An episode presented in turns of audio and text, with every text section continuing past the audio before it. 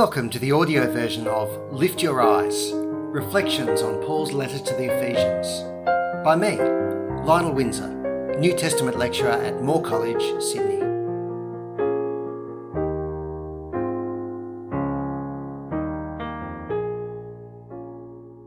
Ephesians chapter 1 verse 2 This God I teach at a Sydney theological college that's right in the middle of one of the most irreligious parts of the Western world. Our campus sits between a long established, determinedly secular university and a vibrant, socially progressive inner city suburb. And quite often I join in with a group of college students heading out into our community with the aim of engaging people in conversations about Jesus Christ. The results are varied. We've had some great conversations and some not so great ones. Some people say no straight away with various degrees of politeness. Others are happy to talk for hours. But one thing I've discovered and been a little surprised by is that there's a large number of people in our community who believe in God. However, what people actually mean when they say they believe in God is another question. It's highly varied. People believe in a supreme cosmic force, a benevolent sovereign, an unknowable other, and a great moral police officer, among others.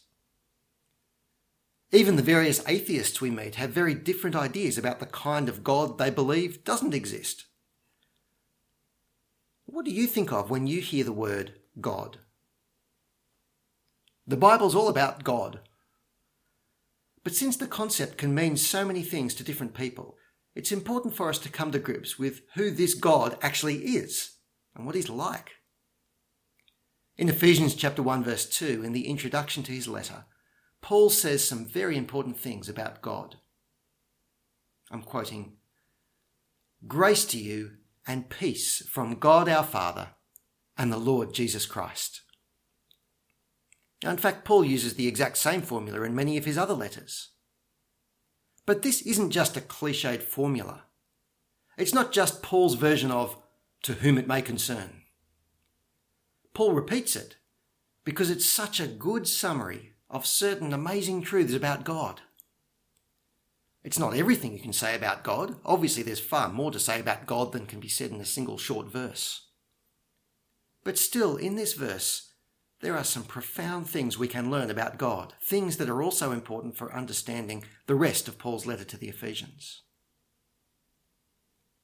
Firstly, God is a God of grace. Paul begins, grace to you. The word grace is a gift word. God is a God who gives. What kind of things does God give? How does he give them? Well, lots of things according to the rest of Ephesians. Firstly, and most wonderfully, God gives people who believe in Jesus the gift of salvation. That is, forgiveness, life, and a relationship with Him forever. This grace is completely undeserved. Because by rights, we actually deserve God's judgment. So Jesus gave Himself for us. He died for our sins and rose from the dead so that we could have that salvation. God's grace is also lavish God has made us his children and showered his grace on us. And his grace, his gift, calls forth a response in us. It makes us into people who want to love him and praise him and live for him. Now, salvation is central to God's grace. But God gives us even more. He's also given us the gift of knowing him and knowing his plans for the universe through Jesus. He gives us strength, strength to know Him and live for Him and stand for Him. And also, He gives various kinds of other gifts to each one of us to enable us to speak about Jesus and serve and care for one another and to bring the message of Jesus to the world. God has given Paul the gift of preaching the gospel to all the nations. And to each one of us, He has given us grace so that we can speak words of grace to others. God is also a God of peace, according to Paul. Now, peace doesn't just mean the absence of war. In the Bible, the word is often equivalent to the Hebrew word shalom, which is still a standard greeting in modern Hebrew. It means well being in the biggest sense. It's about us and our relationships and our world being right and whole and as they should be. And this idea of peace is important for understanding God and his activity. God is the one who made everything. He's the creator of the whole universe and of each one of us. But the world, including our own lives and relationships, are not whole and right and as they should be. There's not perfect peace in our world, is there? There is human sin and hopelessness, stupidity, hostility. Yet God is a God who actively makes things right. How does he do that? He does it through the preaching of the gospel of Jesus Christ. Paul keeps talking about this in the rest of his letter to the Ephesians. God makes peace between himself and us by forgiving our sins and saving us from judgment. Jesus' death on the cross makes peace between Jewish people and the nations who would otherwise be in a state of hostility. The gospel itself is a gospel of peace because it brings about reconciliation with God and unity between diverse people who believe in God. And ultimately, God's great purpose is that all things will be summed up in Christ so that all things are made right and whole and as they should be. The God who gives grace and brings peace is described as God our Father. God is not an impersonal force. He is personal and he relates to us personally. We can pray to him, ask him for things, praise him, speak with him, and know things about him. He gives us good gifts and he's in control. And it's a beautiful thing to know God this way as a loving Heavenly Father. However, it's important for us not just to think about God in terms of human fatherhood. You may have had a terrible father, or no father at all. Or you may have had a great and loving father. But whether it's the father you wished you had, or the good aspects of the father you did have, all of those things are only pale shadows of what it means that God is Father. In fact, the first way to understand what it means that God is Father is to look to his own Son, Jesus Christ. Straight after Paul mentions God our Father, he talks about the Lord Jesus Christ. The word Lord means ruler. It means that Jesus Christ is in charge.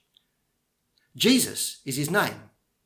Paul is talking about that same real person who was born and lived 2,000 years ago in ancient Israel. Yet he's not simply a long gone historical figure. He is Christ. That isn't his surname.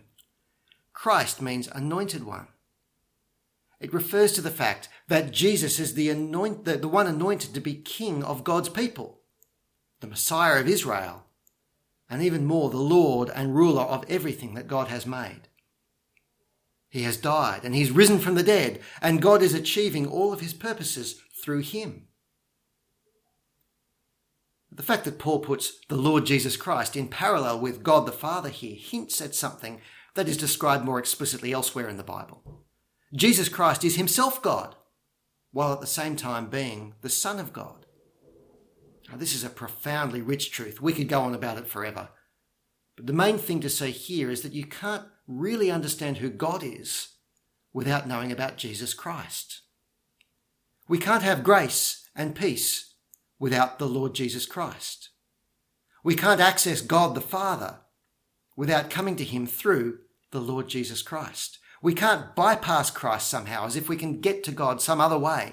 That's why in the rest of Ephesians, Paul keeps coming back to the gospel of Jesus Christ as the key to all of God's purposes for all of humanity and indeed for the entire world. Is this the God you believe in? The one who gives grace, who brings peace, who is your Father, and whose identity and character and purposes are inseparable from the Lord Jesus Christ? Or is your God something different? Is your God a God who demands you to perform and to earn salvation? Or who has nothing to do with your world or your relationships? Or who is a distant and impersonal being? Or is able to be defined in a way that has nothing to do with the Lord Jesus Christ? If so, then your God is not the God of the Bible. He's certainly not the God whom Paul talks about in Ephesians. This God is a wonderful, giving, powerful, personal Father who brings about all things through his Son, Jesus Christ. And that is, of course, why the gospel of Jesus Christ is so vital to know well and to share with others. The word God can mean so many different things to different people. A friend of mine has a particular line that he sometimes uses when someone tells them that they're an atheist. He says, Tell me about the God you don't believe in. Because chances are I don't believe in that God either. My friend's aim is to share the gospel of Jesus, who he is, and what he's done. Because it's this God who is so good and so worth coming to know and trust and serve. a couple of questions for reflection. How do these truths challenge your own ideas about God? The fact that God is the God of grace, the God of peace, God our Father, the Lord Jesus Christ. How do these truths about God comfort and encourage you? The God of grace, the God of peace, God our Father, the Lord Jesus Christ.